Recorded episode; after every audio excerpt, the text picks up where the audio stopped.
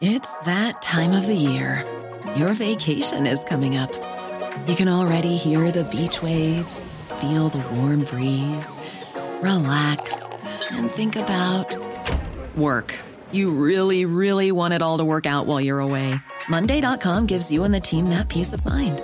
When all work is on one platform and everyone's in sync, things just flow wherever you are. Tap the banner to go to Monday.com. Hey, it's Ryan Reynolds, and I'm here with Keith, co star of my upcoming film, If, only in theaters, May 17th. Do you want to tell people the big news? All right, I'll do it. Sign up now and you'll get unlimited for $15 a month in six months of Paramount Plus Essential Plan on us. Mintmobile.com slash switch. Upfront payment of $45 equivalent to $15 per month. Unlimited over 40 gigabytes per month. Face lower speeds. Videos at 480p. Active Mint customers by 531.24 get six months of Paramount Plus Essential Plan. Auto renews after six months. Offer ends May 31st, 2024. Separate Paramount Plus registration required. Terms and conditions apply if rated PG. Congratulations, true crime addicts. We've survived another week. It is Friday, June 16th, 2023. This week, police announce a breakthrough in the Tara Calico case. Harvard is the best place to buy human brains. And uh, the zombie hunter is sentenced to death. All this and more. Stay tuned. Yes, super excited. We are all pumped to have James Renner. James Renner on. Suspects that James Renner has zeroed in on. James Renner's once again drops a bombshell. Investigative journalist, reporter James Renner, who's been on the podcast, long longtime friend of mine.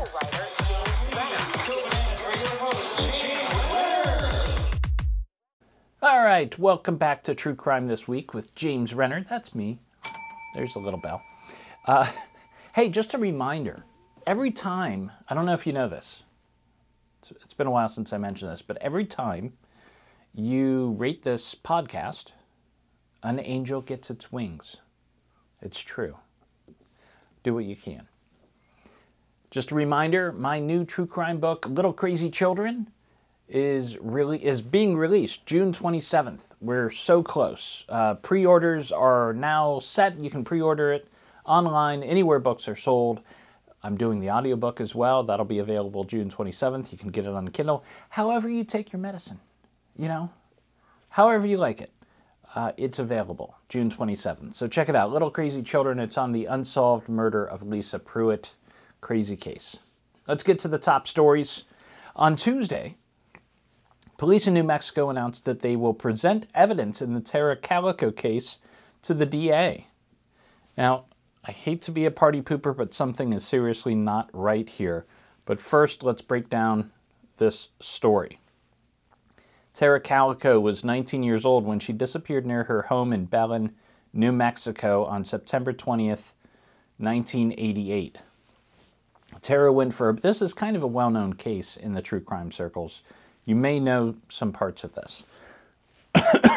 um, Tara went for a bike ride that day, as she did almost every day. It was kind of a routine she had with her mother. They'd go on these bike rides, but her mother stopped going on these rides because she she had this feeling that she was being stalked during these rides. That she thought maybe a car had doubled back and was passing them again. She just felt a little weird about it. So she didn't go. Her her daughter still went though, and then she she never came home. Police searched for Tara, but all they found was her Sony Walkman on the side of the road, busted. The cassette tape was nearby. Tara's body and her bike were never found. Now, there's another part of this, and like I said, it's a big case in true crime. Um, wow, you can hear the thunder, right? It's it's storming in Akron, but we're doing this live. We got to. We're going. We're we're gonna keep going uh, until the power goes out. So there's this other part of the Tara Calico case that you might be aware of, and it involves this creepy Polaroid uh, photograph. In 1989, it's a year after, almost a year after she went missing, a Polaroid po- uh, photograph was found in the parking lot of a convenience store in Port, Port St. Joe, Florida, quite a ways away from home. The photograph shows a young woman, and, a, and I'm going to show you this picture. It's creepy, but here it is. The photograph shows a young woman and a boy bound and gagged in the back of a white van. Tara's mother firmly believed that the woman in the photo was Tara. The woman even seemed to have a scar on her leg, the woman from the picture that was identical to the one that Tara had. Scotland Yard analyzed the photograph. They also agreed that this was Tara. The boy in the photo resembled Michael Henley, a young boy who'd gone missing in New Mexico as well. But his remains were found in New Mexico in 1990 after this picture was taken, not far from where he disappeared, and police now do not believe it was him in this photo. Now, in the age of social media, um, nobody has come forward to say, oh, look, that was me and my younger brother. We were playing, a, it was a prank. Um, we thought it was funny at the time. Whoever these people are, if they are not Tara and Michael or Tara and somebody else, they still haven't been identified. It would be great if we could put that to rest, but it, that part of it's still a mystery too. Which brings us to this week.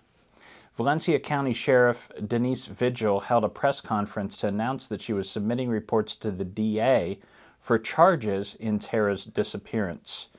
Um, quote, I personally was not sure I would ever see the day of a significant breakthrough, but I stand before you confident of the findings in this case, says Sheriff Vigil. Now, there was a lot of celebration online about this, but Personally, I'm very concerned about this press conference, and I'll tell you why. This is simply not how it's done. This is not what you do. Police don't hold press conferences to announce that they've solved the case before a suspect is charged, before they're indicted, before they're arrested. None of that has happened.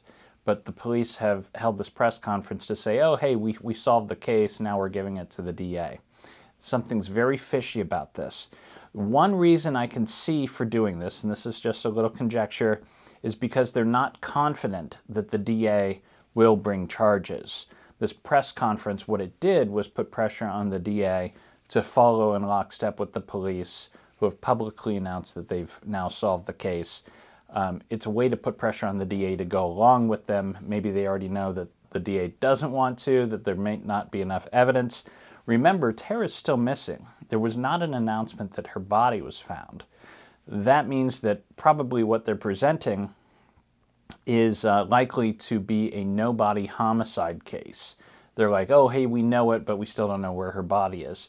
Those cases make up like 0.05% of all cases in the United States every year. They're very, very rare because it's hard to get a conviction in those no body homicides because it's an easy defense. Well, where's the body? If they did it, where's the body? Where's the evidence? So um, I'm not celebrating this announcement just yet.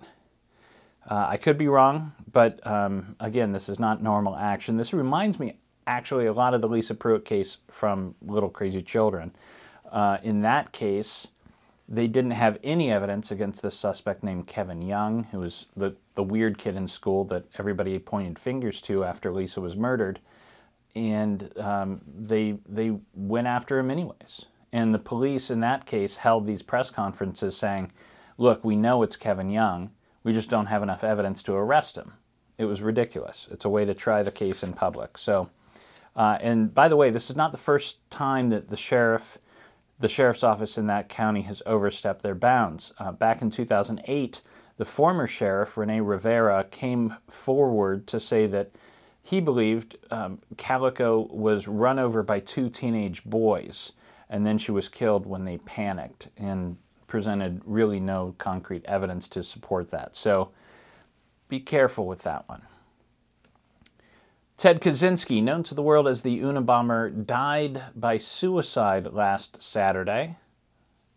Now, I grew up in the 80s and 90s, and it was, it was weird. It was a weird time we kind of had this Batman Riddler figure in real life who was mailing these bombs to professors and other people, and they would open these packages and it would explode. And he injured 23 people, killed three, and just terrorized the United States for decades. The bombings began in 1978 and continued until 1995. It was then that Kaczynski mailed a 35,000 word manifesto to several news outlets, and he said, Look, I'll stop killing people if you publish my manifesto. And they did. The Washington Post printed it in its entirety on September 19, 1995. Now, this manifesto was actually, it led to his undoing because Kaczynski's brother recognized some parts of it from conversations he'd had with his sibling over the year. The, the brother eventually went to the FBI and said, Look, I'm pretty sure this is my brother. He lives in this cabin up in Montana, doesn't have electricity, no running water. And they went and checked him out, and sure enough, they found all the evidence they needed inside that cabin, arrested Kaczynski, and uh, yeah, he's been in prison ever since. Kaczynski was a brilliant mathematician, a child prodigy. He actually enrolled at Harvard at the age of 16. Now, a couple things that happened to him as a child might have actually inspired the terrorist he became. When he was only six, six months old, he got sick. He had hives all over his body. His parents took him to the hospital, where the doctor kept him isolated for weeks. His mother could only visit him two, two times a week, two hours at a time. And when he returned from the hospital, he was totally changed. His parents said did not want to make eye contact with anybody. Uh, what a sad part of that story, right? Like you need, as a especially as a as a baby, as a as a toddler, as an infant, you need your mother and, and to be separated like that surely had some sort of an effect. Then at Harvard, Kaczynski became, he was a subject in a psychological experiment that a, um, a person who worked for what became the CIA was in charge of. This really happened. Uh, he was part of this psychological experiment where he was um, they were studying rage and anger and he was subjected to weekly verbal attacks they were trying to see what sort of response it would provoke in him. This went on for three years. And remember, he's 16, 17, 18 years old at the time. Broke his mind. Uh, Kaczynski was convicted in 1998, serving eight life terms, life in prison without the possibility of parole. He was. Um, he was being held at a Supermax facility in Colorado the cellmate next to him for quite a while was uh, Tim McVeigh, who you know blew up the building in uh, Oklahoma. Um, TMZ reports that Kaczynski hanged himself in his cell. Now, TMZ is the only one that I could find that's really reporting the cause of death being hanging, but it is agreed that he likely committed suicide one way or another. He was found dead at 12:23 a.m. Uh, now, since his death, there What's interesting to me is there are a number article, of articles and opinion pieces that have been written that have taken another look at his manifesto, and everybody's like, well, think of him what you will, but this guy had had a point. Like what he's saying has has come true. He was very prescient uh, about his views on society and what was going wrong. Um, he spoke about what is now considered woke culture, uh, as well as the dangers of AI, and how the Industrial Revolution ruined this planet. And here are the closing lines. I'll leave you with this. These are the closing lines of the op ed piece written by Adam Kirsch at the Wall Street Journal this week. Quote uh, Theodore Kaczynski became the Unabomber because he believed that only spectacular violence could gain a hearing for his idea. Uh, if we had ever done anything violent and had, sub- this is now he's quoting uh, Kaczynski, quote, uh, if we had ever done anything violent and had submitted the present writings to a publisher, they probably would not have accepted. In order to get our message before the public with some chance of making a lasting impression, we've had to kill people, end quote. Now, um, Kaczynski would often refer to himself as we as a, as a way to kind of throw off investigators, making them think it was an organization instead of just one person. So and and so here Kirsch ends with this. Almost 30 years later, it turns out that all he needed to do was wait. He didn't need to kill anybody. He just needed to wait a little while for society to catch up to his ideas, and and we're pretty much open to those ideas at the moment. Final top story this week, and then we'll move on to cold case updates. I've got lots after the break, but uh, here's the final big story.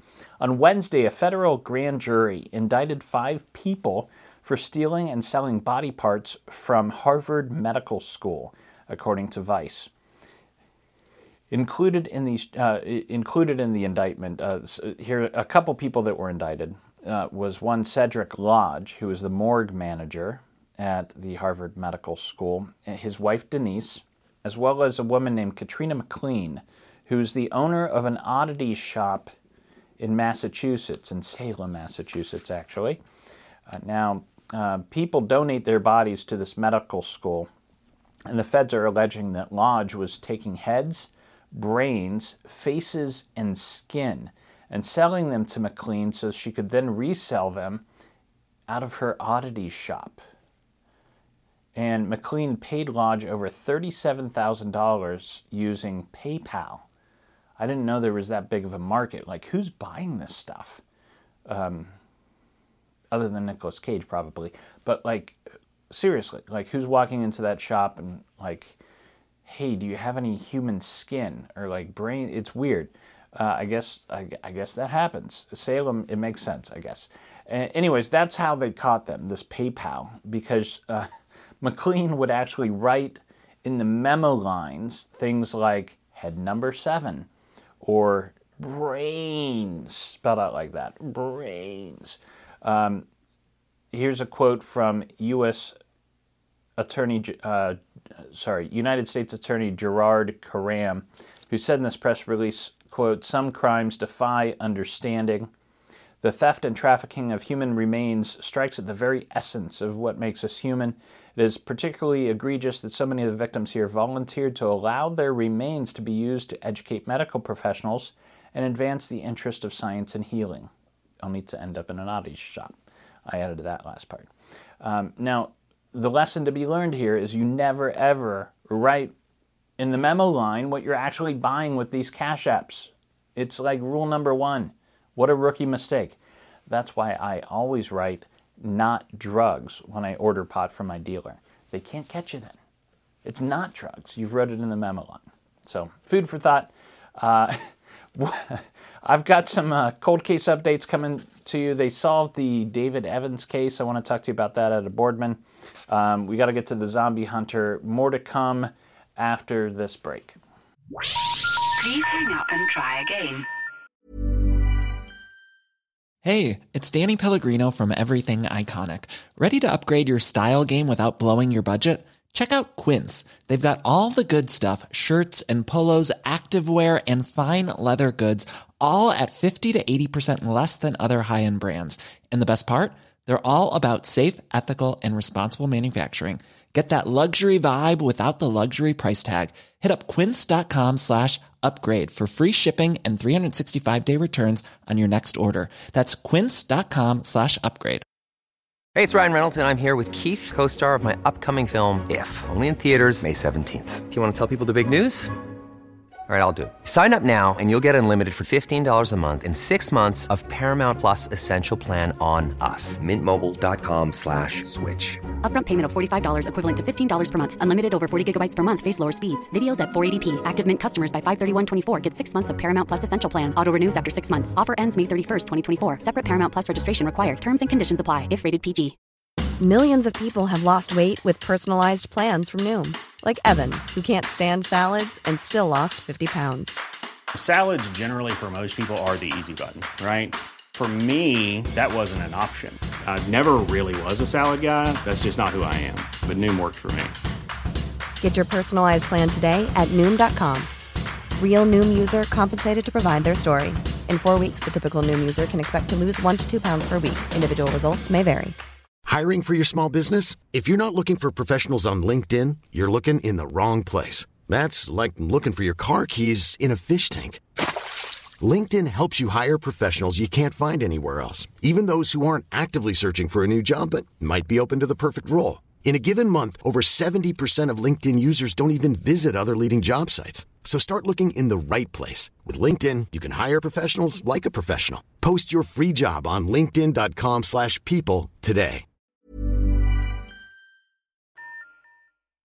Hi, I'm Alexa Doubt with the Porchlight Project, a new nonprofit dedicated to funding DNA testing and genetic genealogy for cold cases in the state of Ohio. For our first case, we assisted the Cuyahoga Falls Police Department funding new DNA tests on evidence from the 1987 unsolved murder of 17 year old Barbara Blatnik. That information was given to expert genealogists who traced the genetic markers to a man named James Zastawnik, who was arrested in May of 2020 and charged with Barb's murder. Our goal at the Porchlight Project is to entirely fund three to four cold case investigations every year. Each new case costs about $6,000 to complete, which is a small price to pay for closure. The Porchlight Project relies on generous donations from the public. Even $5 can help us solve a murder. For more information on how to help, please visit porchlightonline.org. And we're back with Stingray, starring Nick Mancuso. Cold case updates for you. Here's a cold case that's close to home that I've been watching forever. So, earlier this year, police in Boardman, Ohio announced that they had solved the 1972 homicide of 12 year old Brad Bellino using genetic genealogy. It's a very popular case from out here, cold case. They announced the killer as one Joseph Norman Hill, who lived in the area in 1972 at the time of Bellino's murder, but he moved to California in 1978. Now, there was a very similar, after this announcement, everybody in Boardman, Ohio, Northeast Ohio, they're like, okay, we, you got Bellino, but what about David Evans? You know, we knew. Here's the story. There's a very similar death that occurred a few years after Bellino. On January 18, 1975, that's when 13 year old David Evans went missing. He was found dead in a backyard not far from Bellino's house. Now, his death was initially ruled accidental. The kid had diabetes. It looked like maybe he had wandered out of the house, uh, maybe got confused and, and then died from the elements after not being able to get his diabetes medication. So they, it, it, was thought that his diabetes contributed to his death. They took another look at this and they're like, no, there's some fractures here. It looks like he suffered some injuries before and after his death. Anyways, the proximity and the similarity always made police and Boardman wonder if these weren't connected. So they retested the evidence in the case and they found DNA uh, a DNA profile they were able to get from David Evans' underwear. Sure enough, last week, police announced that this DNA profile also matches Joseph, Joseph Nor- Norman Hill. This, according to the Vindicator. So now we know Hill was a serial killer operating in Ohio for a time before he moved to California in 1978. I would think there's likely to be more victims here. It can't just be these two that we already caught him on. Um, unfortunately, he died in 2019 from natural causes. So um, maybe he'll be linked to further murders in the future. The so called zombie hunter has been sentenced to death, according to CBS News. Bryan Patrick Miller was convicted in April for the deaths of Angela Brasso and Melanie Bernas. Um, both murders occurred along the Arizona Canal in North Phoenix in the 90s. Angela Brasso was 21 years old when Miller knocked her off her bicycle, stabbed her, dragged her off the trail. Her decapitated body was found near the bike trail. Melanie Bernas was just 17 years old when Miller killed her. Her body was found floating in the canal. DNA evidence linked those two cases together, but it took them a while to then link those uh, that profile to Miller. They were able to link him in 2015 his defense right away was insanity. It, it took years before he was found mentally competent enough to stand trial for this. Um, and it is tough, right? Like I think about these these horrific cases, uh, you know, like this. We're talking decapitation, just brutal, brutal stuff. Anyone who who would act that savagely must be insane, right? Like that's almost the definition of insanity acting like that. Um, so, but we need justice, right? Like, you know, this is one of the things I've explored in the philosophy of crime and like, do they, how much culpability do they have if they are legitimately insane? It's, it's rough to find the balance there, but um, they did get justice in the case, and he has now been sentenced to death in Arizona. I got some good news here. Remains found outside Plainview in 1982 have been identified uh, thanks to the DNA Doe Project. This out of Plainview, Texas. Deborah Mackey's case had remained unsolved for over four decades, leaving investigators in the community searching for answers. In 1982, authorities initially misidentified Deborah's race as Caucasian, which led to significant challenges in identifying the body. Known as Plainview Jane Doe 1982, the remains discovered along a dirt road were badly decomposed and missing her skull, but it was clear to authorities that she was the victim of foul play. A skull found at another location was believed to belong to Jane Doe's remains and was even buried with her in 1982. But after exhuming the remains in 2015, authorities determined the skull was actually from another person. They reached out to the DNA Doe Project in 2018 to try using DNA to identify, to, to learn her identity. The challenging biological sample nearly, spent nearly a year in the labs before a workable DNA profile was developed, and research into Jane Doe's family tree could begin. The DNA Doe Project played a vital role in resolving this case, but not in the usual way. One of the first tasks for the team was to evaluate the possible race and ethnicity of the DNA profile. They quickly concluded this Jane Doe was in fact African American, not Caucasian, as investigators originally thought. Now, once the police had that info, they went back to NamUs, the database, and that turned up Deborah Mackey's missing persons record.